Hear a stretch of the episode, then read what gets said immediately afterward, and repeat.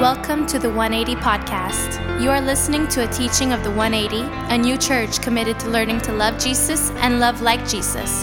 Our prayer is that God would use this teaching to help you grow closer to Him and that you would feel moved to join us in person, where you can grow in community with the larger 180 family. Bienvenue à la balado-diffusion de l'Église 180. Vous écoutez un enseignement de l'Église 180, une nouvelle Église qui s'est engagée à apprendre à aimer Jésus et à aimer comme Jésus. Notre prière est que Dieu utilisera cet enseignement afin de vous aider à vous rapprocher de lui et que cela vous donne envie de vous joindre à nous en personne où vous pourrez vous épanouir au sein de la communauté qu'est la grande famille de l'Église 180.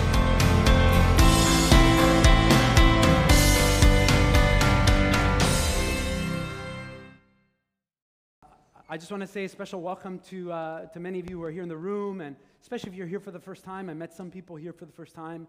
Uh, wow, so exciting to have you with us. And uh, we can uh, just imagine maybe that you have questions or uh, wondering about a church in a warehouse or baptism. And so this is a great morning to be here because we really try to explain some of the things that maybe come naturally to us, or we're like, oh, people will understand, or, you know, and, you know, I think of when I was growing up, you know, going into a church or going to like, and being like, I don't, what's going on here? This kind of seems weird. Uh, you know, so just to create a space to say, hey, we want to grow together. And if you're watching online, special welcome to you. We'd love to have you join us in person, especially on a morning like this.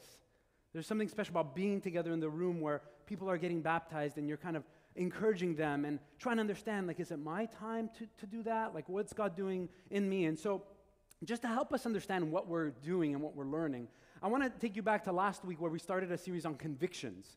We actually last week decided that we would take the time right after Easter to talk about like what it means that God wants us to help us grow in our convictions, to understand what we believe better. And almost everybody in the Bible who's trying to make sense of the resurrection, that Jesus is alive, they're rethinking their convictions. They're like, wait a second, if that guy was dead and now he's alive, we got a big pro- I got to rethink a lot of things right? And, and just so you know, if, if you're new to Christianity, you might not know this, but Easter is not just a day on the calendar for Christians. Easter is not just a Sunday that happened a few weeks ago to give you a day off. Easter is a season. And if you're learning to read your Bible and you're part of our church, you know this. We want you to understand the Bible better that we're in the season of Easter. So it'd be very nice to, to even say Happy Easter to you this morning. Where for some people that would be weird. They'd be like, Easter, that already happened. It didn't already happen. It's still happening to us and we're growing in that. And so, one of the things I thought about convictions is how convictions show up like every day.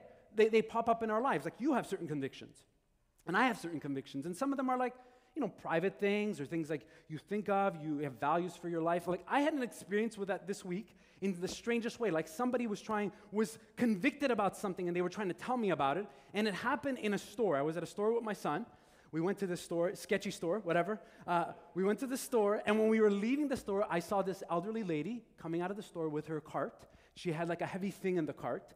So I just kind of looked over and I noticed like that might be hard for her to get to her car. So I said, Hey, madame, could I help you with this? And she's like, Wow. She was like, just really happy that somebody would help. A little bit nervous, you know, sketchy guy, tattoos. I'm like, Jancy, it's gonna be good. So, uh, so uh, she's like, okay. So I said, well, leave the cart there. I'll pick up this heavy thing in your, in your cart and I'll, just we'll go to your car. I'll put it in for you. So we walk to the car and I'm like, okay, you got to click the thing to open. And she's clicking and it's not opening. So I realize this is not her car. and, and she's convinced it's her car. Like she has a conviction this is her car. And I'm like, no, you know, it's uh, if you beep it, we'll find the car. And I'm holding this thing and I'm thinking, okay, Somebody's going to think we're trying to steal their car. The pastor gets arrested for helping the lady with the car. And my son's off at this point. Like, he doesn't even care about me. I'm like, hey, bro, all right. So we're there. And I'm trying to help her realize, like, if we click, well, so we finally clicked that We found the car was, like, in another, like, section. So we went, and I thought, for her, there was a conviction, like, this was her car. And I thought, you know what? We all do this. We have these conviction moments where, like, this is it. I'm sure. And then you're like, okay, maybe I'm not so sure okay, maybe I need help to think about this. And so we want to help you and we want to learn this. What does it mean to do that in our spiritual life? What does it mean for us to have convictions? But this is important. If you were here last week, you remember to grow in our convictions. Not just to have, anybody can have convictions. Okay? But to be a Christian is to grow in those convictions and also be open to correct convictions or to mature in your convictions or to kind of modify a way that maybe you shared those convictions. So that's what the series is about. And as we move through that this morning, I want to help you understand something that's important. Whenever we talk about convictions in the Christian sense, we're talking about convictions, and maybe you see this already, that the word conviction has another word in it. Right? And maybe you're like, your brain's like, what is it? What is it? What is it? Right? Convict is in there, but to convince is also in there. The idea that our convictions in the Christian sense are this strength of God in us so that other people would be convinced that Jesus is Lord. This is such a different way that the world talks about convictions. Convictions in the world is how do we tell people that they're wrong and we're what?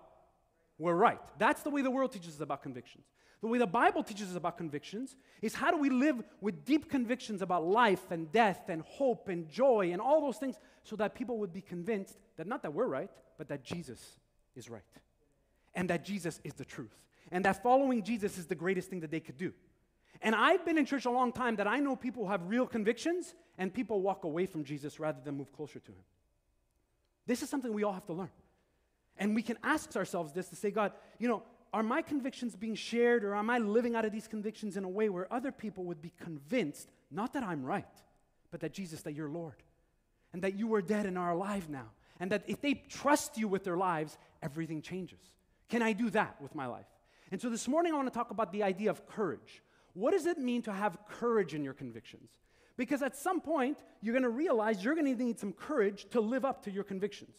Maybe you're here this morning and you wish you had more courage in an area of your life. What would that be?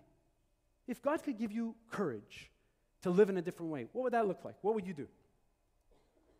I've been a pastor a long time, and I think for a lot of people, sometimes the most important, courageous moment you need is to be honest with yourself.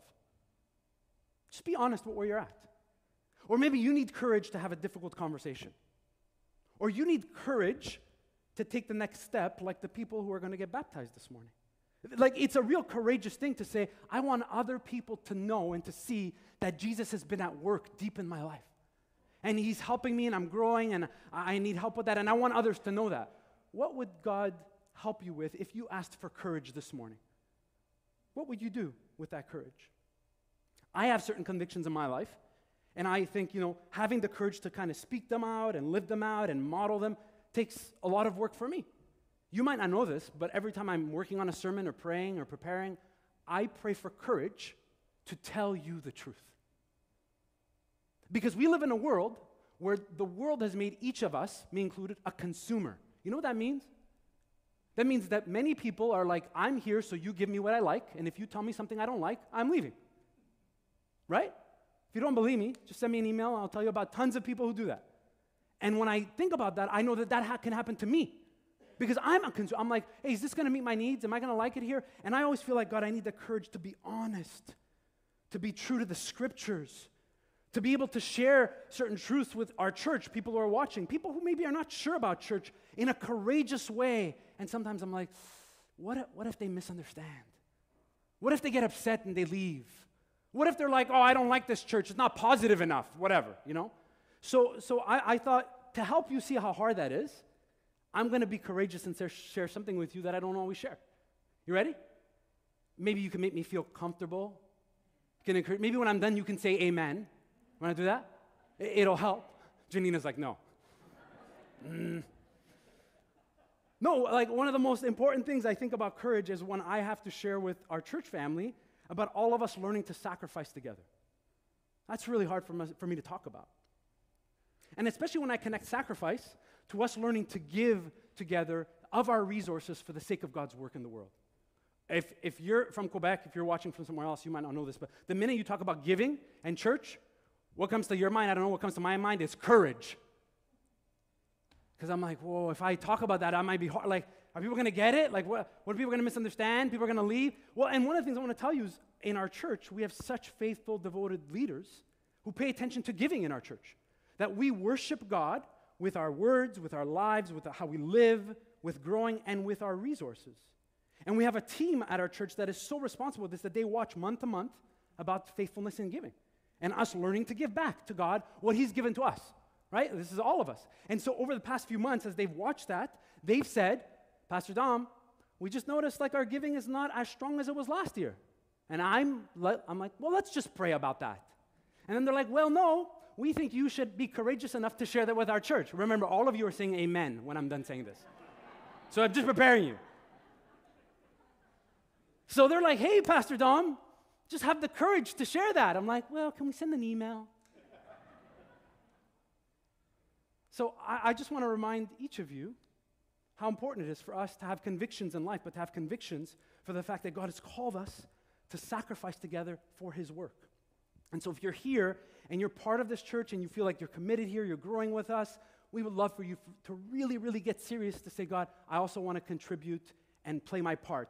Not just because you're in some club or community group where you're paying a membership fee, there's none of that. It's because we're learning to worship together with our giving. And we're learning to model that. And for some people, that's kind of a big step. They're like, what?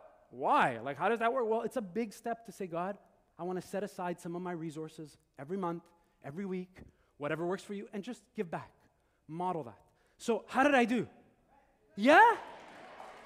That's it. It's not always that easy. courage is, is not that easy. Like we, we love it when we see it in other people in movies, but we don't realize that courage is something cultivated when we step into a moment and do the right thing, say the right thing. This morning, for us to understand baptism and the idea of courage and conviction, I want to tell you about someone in the Bible that I think, if there was an award for conviction and courage, they would get the award. This is the person in the Bible that is, for me, like the like model for this. You know, some of you are thinking, isn't it always Jesus? Well, it it's not, but not in this case. Okay, I want to talk to you about a guy called John. Okay, John, some of you know him as John the Baptist. John the Baptist is this he's conviction, God loving, committed guy who's like, listen, like you need to get ready because God is about to do something new. If we met John, we would probably say to John, bro, tone it down.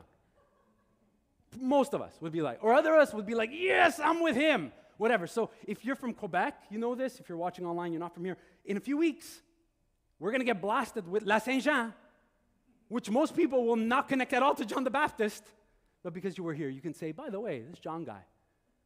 In the Bible, we're introduced to John, and I want to help you understand how John helps us connect conviction and saying yes to God's ways with Easter in a profound way. Maybe you never thought of this, so I'll read it for you, and you'll hear a bit of like who John is and what he's doing and what this means for convictions in our lives. This is what it says in the Bible when it talks about John, Luke chapter 3. In the 50th year of the reign of Tiberius Caesar, when Pontius Pilate was governor of Judea, Herod tetrarch of Galilee, the word of God came to John, son of Zechariah, in the wilderness. He went into all the country around the Jordan, preaching a baptism of repentance for the forgiveness of sins. How many of you would say there's some conviction here? And some courage is here. Now, you might remember from Christmas time, we're introduced to John when he's a baby, and this is the moment John is an adult.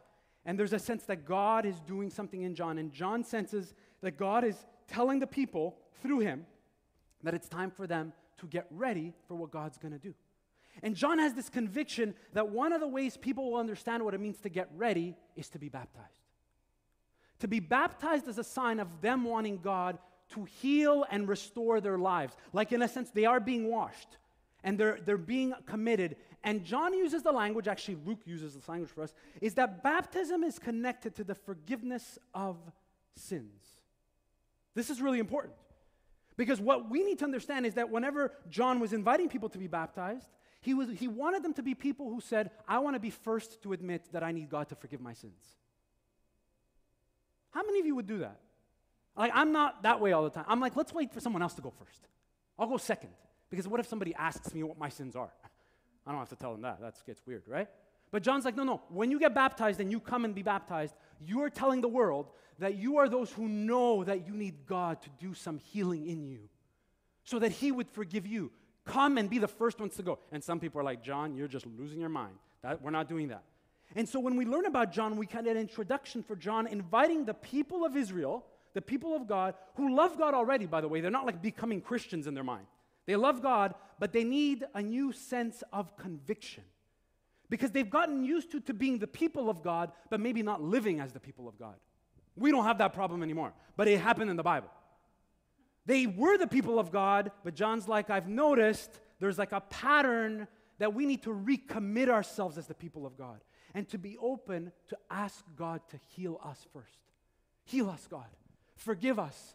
We haven't paid attention to your ways. We haven't been faithful to your way. Like, do something deep in us. And John's like, Great, you get it. Let's go. Let's baptize people. And the Bible invites us to this idea of repentance. The Greek word is to turn or to do a what? A 180. Well done. If you're from the 180, you know this. I talk about it all the time. Okay? They're going to do a 180. They're going to be baptized, and they're, they're saying, We're turning around. We're going in the water. They come out of the water, and their, their lives are being changed around. And then John says something else. So profound. This is what we're, we're told next. The people were waiting expectantly, and were all wondering in their hearts if John might possibly be the Messiah. I mean, this is serious conviction. John answered them all I baptize you with water, but one who is more powerful than I will come, the straps of whose sandals I am not worthy to untie. He will baptize you with the Holy Spirit and fire. Wow. There's this moment where you're like, okay, so it's not enough to just trust John. John's like, this baptism is actually not about me. This is just a preparation for something much deeper that God wants to do. Every time somebody gets baptized, they, in a sense, are, are saying kind of a similar thing like how John says. Like, this is not even about me. Like, don't get distracted with me. This is about what God's doing and how God is preparing to do something. And John uses this powerful language of the one who's coming will baptize you, not just in water, but in the Holy Spirit and fire. Now, I don't know if you know this, but the idea of fire in the Bible is this profound image of both washing and purification. That fire was meant to purify, to correct, to, to, to help people have these new convictions based on God's word and God's ways. And so John represents for us what it means not only that he was telling people it's time to be baptized, but that after that, this baptism is about something bigger that God is doing. If you've been baptized, you maybe remember that in your own life. When you were baptized, you remember thinking, I just don't want this to be like a, a family day or a, a cool ritual, or th- I want it to be more than that. It is that, but it's more than that. Or maybe in Quebec, it's very familiar for someone if you're baptized as a child and later on, you sense God saying, Hey, I'm stirring something new in your heart. Like you were baptized, but now I want you to affirm and confirm what your parents did for you so that you're ready to really follow God in a new way. That happens a lot for people. And John then takes the next step, and I want to show you something important. John's conviction is so deep that John will eventually do what? He will baptize Jesus himself. And if you're in our baptism class, when you do our class, we talk about how Jesus' baptism is very different than our baptism. Okay? Jesus gets baptized as a special calling. He doesn't get baptized because he has sin in his life that we have to wash out. Okay? They're not the same. That's why you go to the class. Okay? Because it's a special symbolic understanding that Jesus says, I'm being baptized now for you in a special way. But he will say, Those who follow me will be baptized as well. And John is so deeply convicted and he has this conviction about what's going on and he has this courage that one day he decides if God's doing something new, I'm going to tell Herod himself that Herod needs to get his life straight. Whoo! Imagine I call Francois Legault today. I'm like, whoa, here we go. You better get things on, on track with your marriage and with your life. He'd be like, who is, who is this guy? John is so like convicted that if God's gonna come, he needs to be like ready to tell everybody. And John tells Herod, that Herod's marriage, it's in shambles. It's, it's a mess, and I won't get into the whole details of it. And John's conviction has met one of the most costly moments in John's life. Because John is going to be killed. Some of you know this.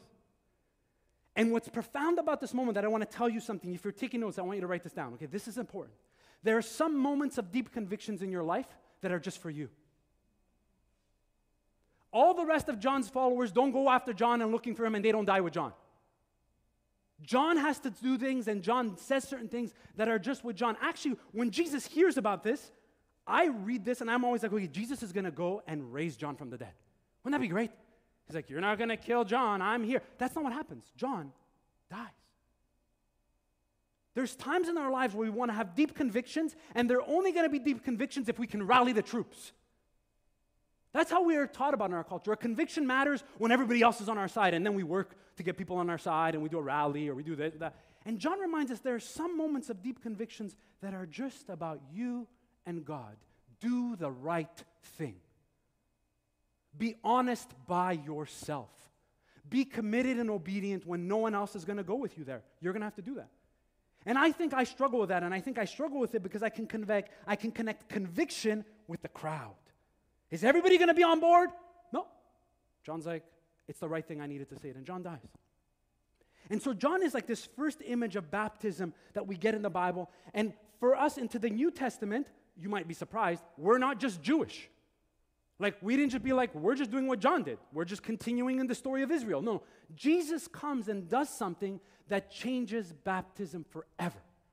He changes how we understand baptism, and we know this because John said, One is coming who will not only baptize you in water, but you will experience a baptism that is this infilling of the Spirit and fire. It's like, it's like a, a new way of understanding baptism. And the Bible does this beautiful thing. And if you're, you're new to Christianity, this will help. This helped me a lot. When I was just learning the Bible, I was like, I don't think I understand this. It doesn't make sense. That the writers of the Bible will connect baptism to the great celebration of Easter. I don't know if you ever thought of that. That the image in the Bible for baptism is the exact image that we celebrate when it looks like that Jesus died and was raised back to life. So that every time somebody gets baptized, we are really celebrating Easter again we are really reminding ourselves of Easter. Oh, this is what Jesus did. Yes, here we go. We're going to show you again. It's right here. It's right on this. If you ever walk by our communion table, baptism tank, it's right there in Romans. You are raised, you're, you're set to death, your old ways are dying, and God is raising you back to life. If you, here's another beautiful passage that I love. It's in Colossians. It says this For you were buried with Christ when you were baptized, and with him you were raised to new life because you trusted the mighty power of God who raised Christ from the dead. Isn't that beautiful? This is like Easter right there. That when somebody gets baptized, they're saying, I believe that the power that raised Jesus from the dead is the power of God that is raising me back to life. Not only one day at the end of the world, not only one day when we get to heaven sometimes, right now that that power is gonna is, is raising in me this new awareness that i was dead to my sins. I love to live for myself. I saw my life only through the category of my convictions what's in it for me and then i was baptized. And in that moment i realized that there was a special courage and a strength and an anointing which is the power of the spirit that in a mysterious way all came together. You know christians have been fighting for thousands of years about what we think happens when somebody gets baptized if you don't think Christians fight, we fight. We're good at it. We fight with each other all the time. Baptism is one we, we're good at fighting about. So when is the Spirit there? Is the Spirit second? Is the Spirit there before? Like when are they anointed? Like when they come out? What if they sin after they're baptized? Then what happens to them? I don't know. Let's argue with somebody. We're famous for this. And let me tell you, there is conviction in the fighting. We've started whole denominations over it without realizing that at the center of baptism is that we would say, Jesus is Lord. He was dead and now he's alive. And what happened to him is happening to me now. Watch. Paul continually says, Don't be confused. Do we need conversations about the meaning of baptism and theological nuance? We, we do. But we can get lost in that to the point that we're like, we're losing the mystery and the meaning and the power of what God's doing. In a few minutes, you're going to see two people get baptized. And they're going to say, God has been showing us deep inside how much He loves us. And this is our response to these things that we're sensing. We don't even have the words for this, but we're ready. We're ready to say yes and to express this. Now, you might be surprised that we still live in a time where people have so many different views about baptism. This happened to me this week again. I was preparing, studying, praying, and I watched this show on Netflix. It's, a, it's an interesting show. I don't recommend you, know, you watch it if you're not into those kinds of shows. But in this show, one of the most central themes for the whole show it's, it's kind of this Viking show, right? Is, guess what? Baptism. The whole show is rigged around the idea that there are people who don't believe in God and there are people who are Christians, and the way you get them saved is you baptize them. And you baptize them whether they like it or not. I'm just saying. And the whole, I'm watching this, I'm like, I'm preaching on this. This is crazy. Millions of people will watch this and they're like, that's what Christians believe, huh? And I'm thinking, no, no, no, we don't believe that at all. Like, I'm like, trying, who do we send the email to? But our culture has their own view of what baptism means. I was forced, somebody made me do it, and we've tried, we're trying so hard to say, God, give us the grace, the strength to apologize for whenever that happened, but to also say that's not what baptism means. Everyone around us will have an idea, a, a concept. Oh, baptism, baptism. So today, we want to not only celebrate, but we want to correct. We want to grow. We want to understand in new ways.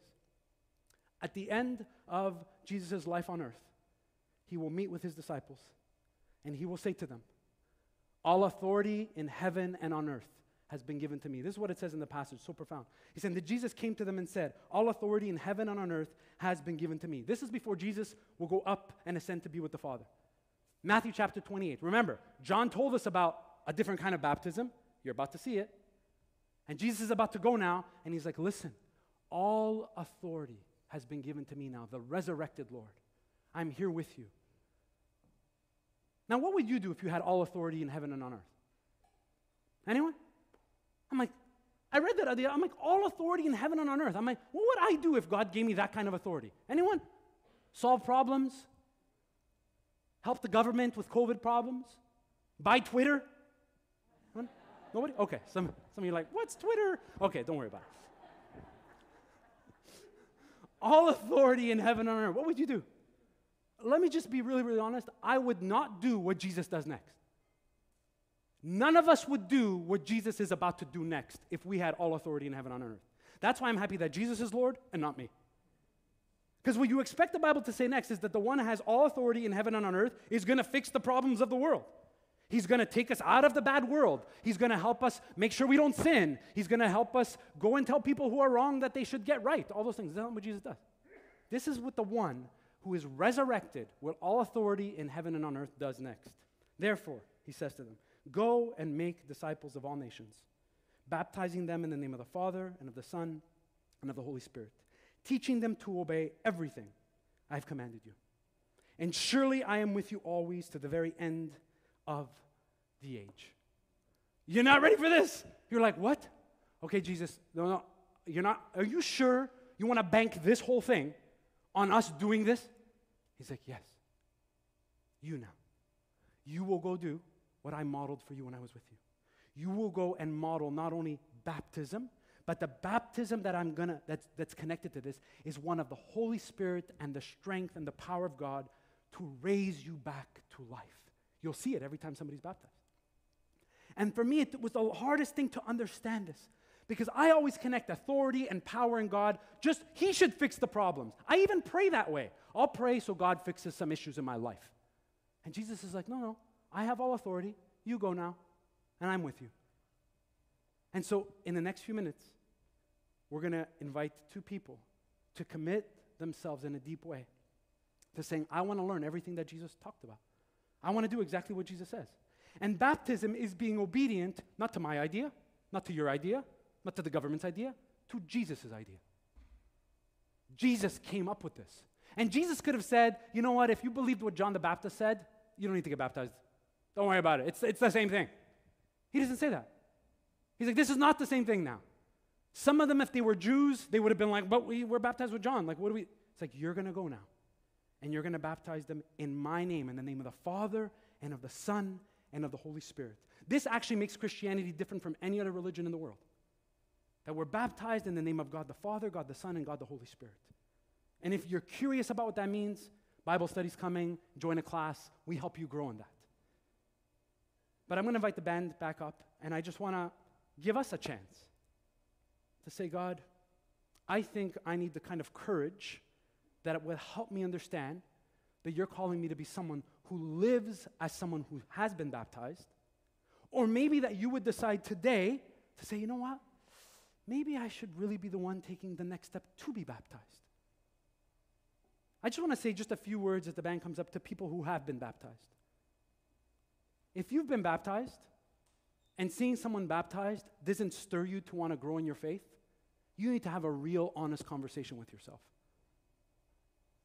You really need to have a quiet moment of reflecting on whether your baptism really was a moment of conviction and courage.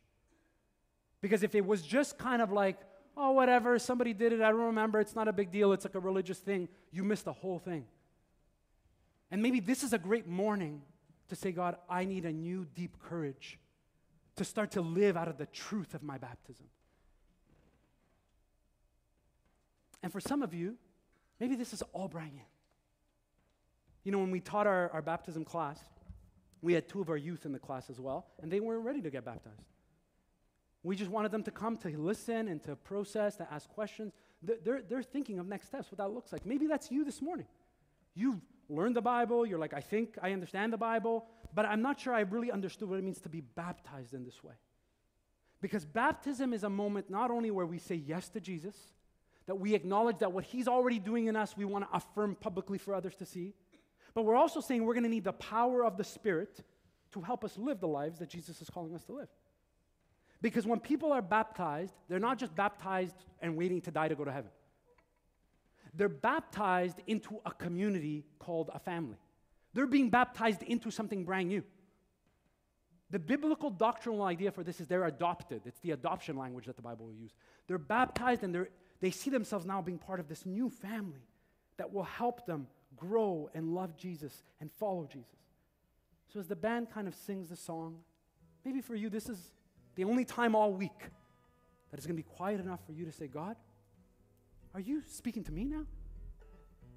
Is it time for me to really get honest about next steps in my life? I pray that you have the courage to get honest about your convictions, the ones that need to grow, the ones that need to change, the ones that need to just kind of be re- redefined. And then we'll celebrate with the two people preparing for baptism. Sing the song.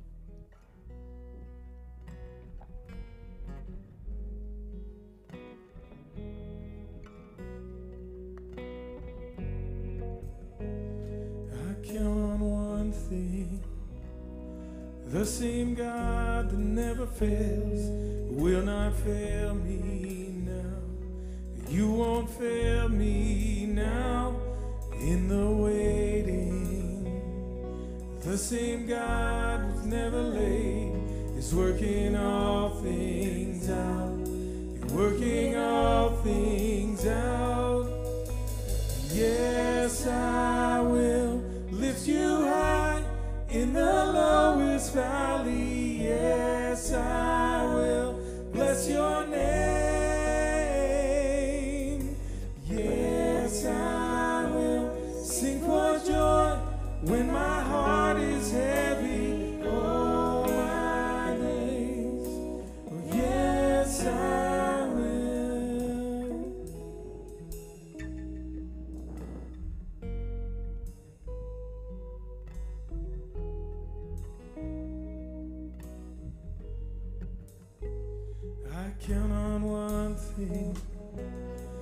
The same God that never fails will not fail me now.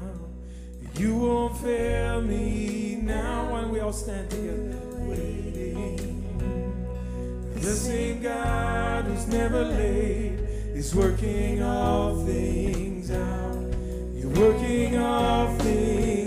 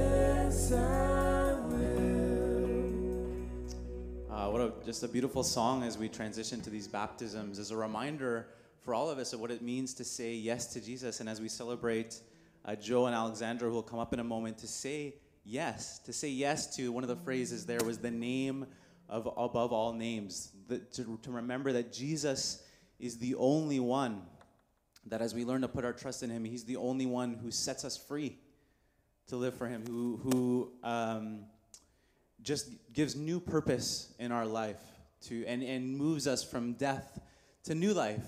And so just thank you, uh, worship team, for leading us in that, and just for, for you, all of you, for singing uh, along with us. As Pastor Dom mentioned earlier, you know, if you're new, if this, uh, even just what you're seeing now as, as Joe gets prepared in the tank, if this is just new to you, just this mystery of what baptism is all about, we're just really uh, just thankful that you're here and uh, just witnessing with us, with us. We hope it's an encouragement to you. And just if you are, you know, you have been baptized, um, just as you are witnessing this as well, as Pastor Dom mentioned, we just really encourage you to just pray and to reflect on your own baptism and what it means that Jesus brought new life into, into you. And just as you reflect, what it means that He's continuing to do that in your life today. You know, it's so important for us to realize uh, as we celebrate baptism that this is really an important uh, step, just as uh, a witness, really a public witness to what Jesus is doing in someone's heart and in their lives as they're moving to say yes to Jesus. But it's not the last step. That this is really, in, in so many ways, the first step of continuing to trust in Jesus as Lord and what it means now that He's going to continue to shape and to change our lives. And so, uh, just really thankful for Joe and Alexandra. Uh, as Pastor Dom mentioned, uh, Joe is in our, our class that he did earlier as part of just what are the courageous steps, really, he did to process, to prepare. And one of the things that, that he shared and that Alexandra did as well is uh, just the importance uh, early on in his life of family, of people who really helped him to learn about Jesus and to point him to the faith. That as we celebrate today, we celebrate not only just what God is doing in his heart, but that the people as well who helped him to get there. And, and, and, and as he's being baptized, that now we, as witnesses, as his church family, are going to be those who are going to encourage him and help him to continue to grow. And uh, so I have something that actually is part of the class and part of his preparation Joe prepared and he wrote out that I'm going to share with us in, in, a minute. It just just really quickly if you haven't met Joe, he was in our alpha class earlier. Yeah, you can have a seat, sorry. I was talking a little while. You can have a seat now. Joe is in our alpha, alpha class that we did in the fall. Uh, I know he's just a great, if you haven't met him yet, great pastry chef. He wanted me to mention that he's Sicilian as well. I don't think that matters anymore. That's secondary now, right? He's not bad. Exactly. Yeah, yeah. Uh, but but let me uh, let me just share what Joe wrote as we prepare for his baptism. This is what he said. I grew up in a Catholic background and mostly went to church only on special occasions. God wasn't really a big part of my life growing up, but I can remember my grandmother sitting at the kitchen table every morning and watching her as she prayed with her rosary beads. As I look back now, I can see how God was preparing me. Watching my grandmother praying on a daily basis, I can say it kept me in touch with spiritual beliefs. In my childhood, I did feel God, but He mostly felt distant. In my teen years, the toughest time was moving to a new neighborhood and new school, and I found it really hard not knowing anyone. But looking back, God, God sent me a best friend who ended up being a huge part of my life, and still today we keep in touch during the pandemic, I started watching church online and started noticing changes in my life. For example, my attitude. And as for today, I can say God is in my every step I take, and I'm so grateful for His presence and His love. I connect with Him anywhere I am and anywhere I go. I understand Him better now because when I pray, I listen with my heart and wait for Him to answer me. In my relationship with God, I hope I can grow in continuing to know His peace and grow closer to Him. I want to continue to serve Him, to be involved at church, and to grow into the person God intended to me, me to be, to be a witness to others, and to help those in need. I feel the next step in my relationship with God is to be baptized, and that's why I'm here today. Mm. Amen. Amen. Amen. Beautiful.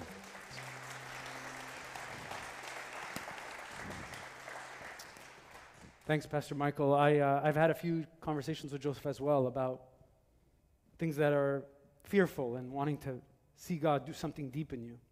I asked him if he was nervous this morning when we got here, and he said yes. And I said, good, because this is a big deal. And so, what we do is we want to ask Joseph Alexandra, will do this as well, is just to read a small card of, of the things that are clarifying the great mystery of Jesus at work in his heart. So, so I'll hold this. Just Today I am making a public confession that I am saying yes to Jesus, who is calling me to follow him. I commit my life to him, dying to my old ways, that I may be raised to new life in him. Amen. Amen.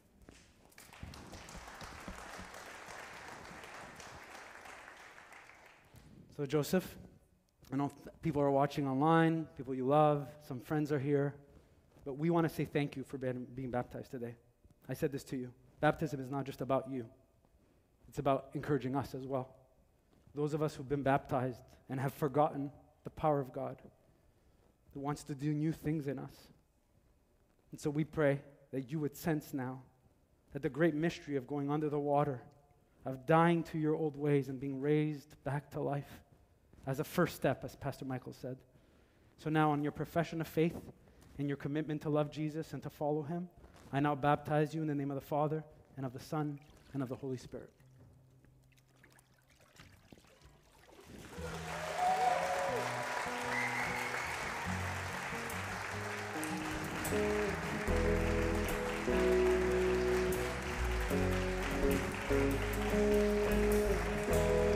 Life, my friend. New life.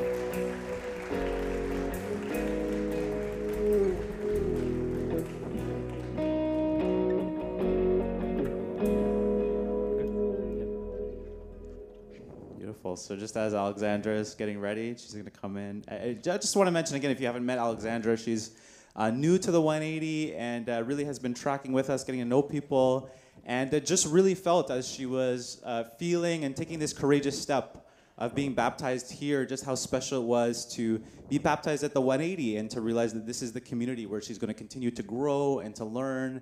And so uh, I wanted to just read what she wrote as well. Uh, so let me let me read this for us.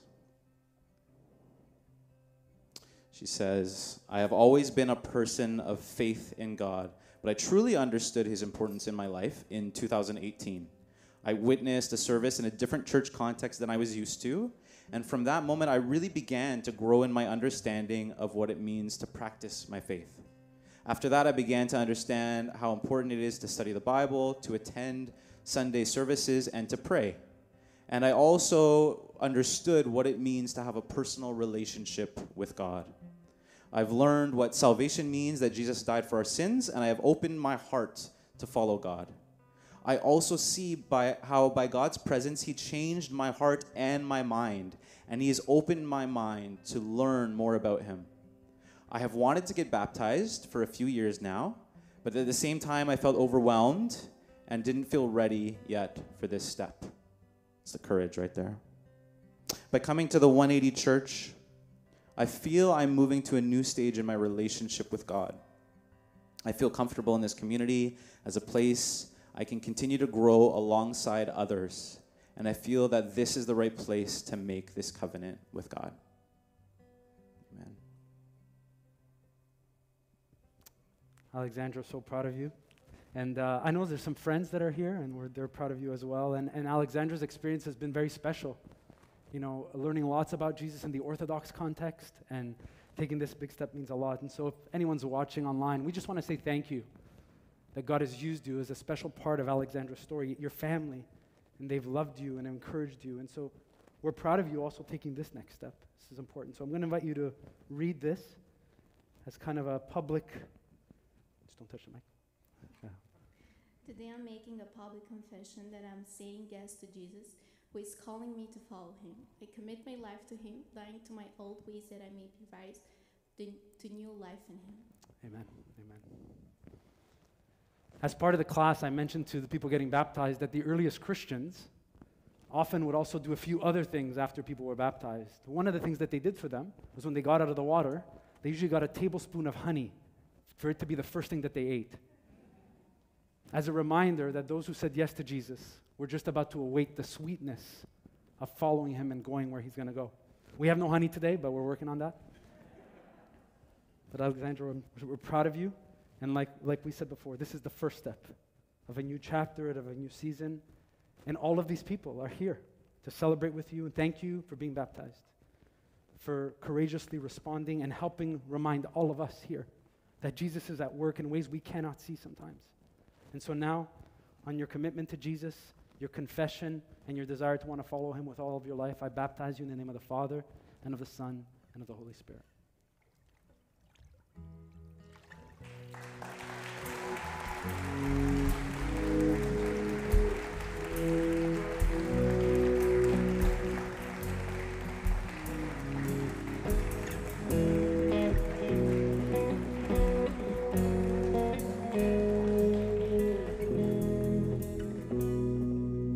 Let's just stand as we close. Yeah, we're, we're so proud of them. And, and I really believe that next time we have a baptism, some of you in this room will maybe be ready for that step. And as we go now, may we just remember too that the power of the Spirit is at work in us, stirring in us the new life that Jesus offers us. So let's just pray before we go. God, we thank you for the, the gift of baptism, the sacred moment when we get a chance to express publicly what you're doing deep in our lives. Jesus, we thank you for the cross and the resurrection, the great image of what it means that we were dead and that now we could be alive because of what you have done. Nothing that we could do could change this. And so, as we go now, may the words of the scriptures, the songs, the moments of the testimony and the baptism, Holy Spirit, would you use all of that to call us to a deep, courageous conviction? We would live in such a way where people would not just know that we are right, but that Jesus, that you are God.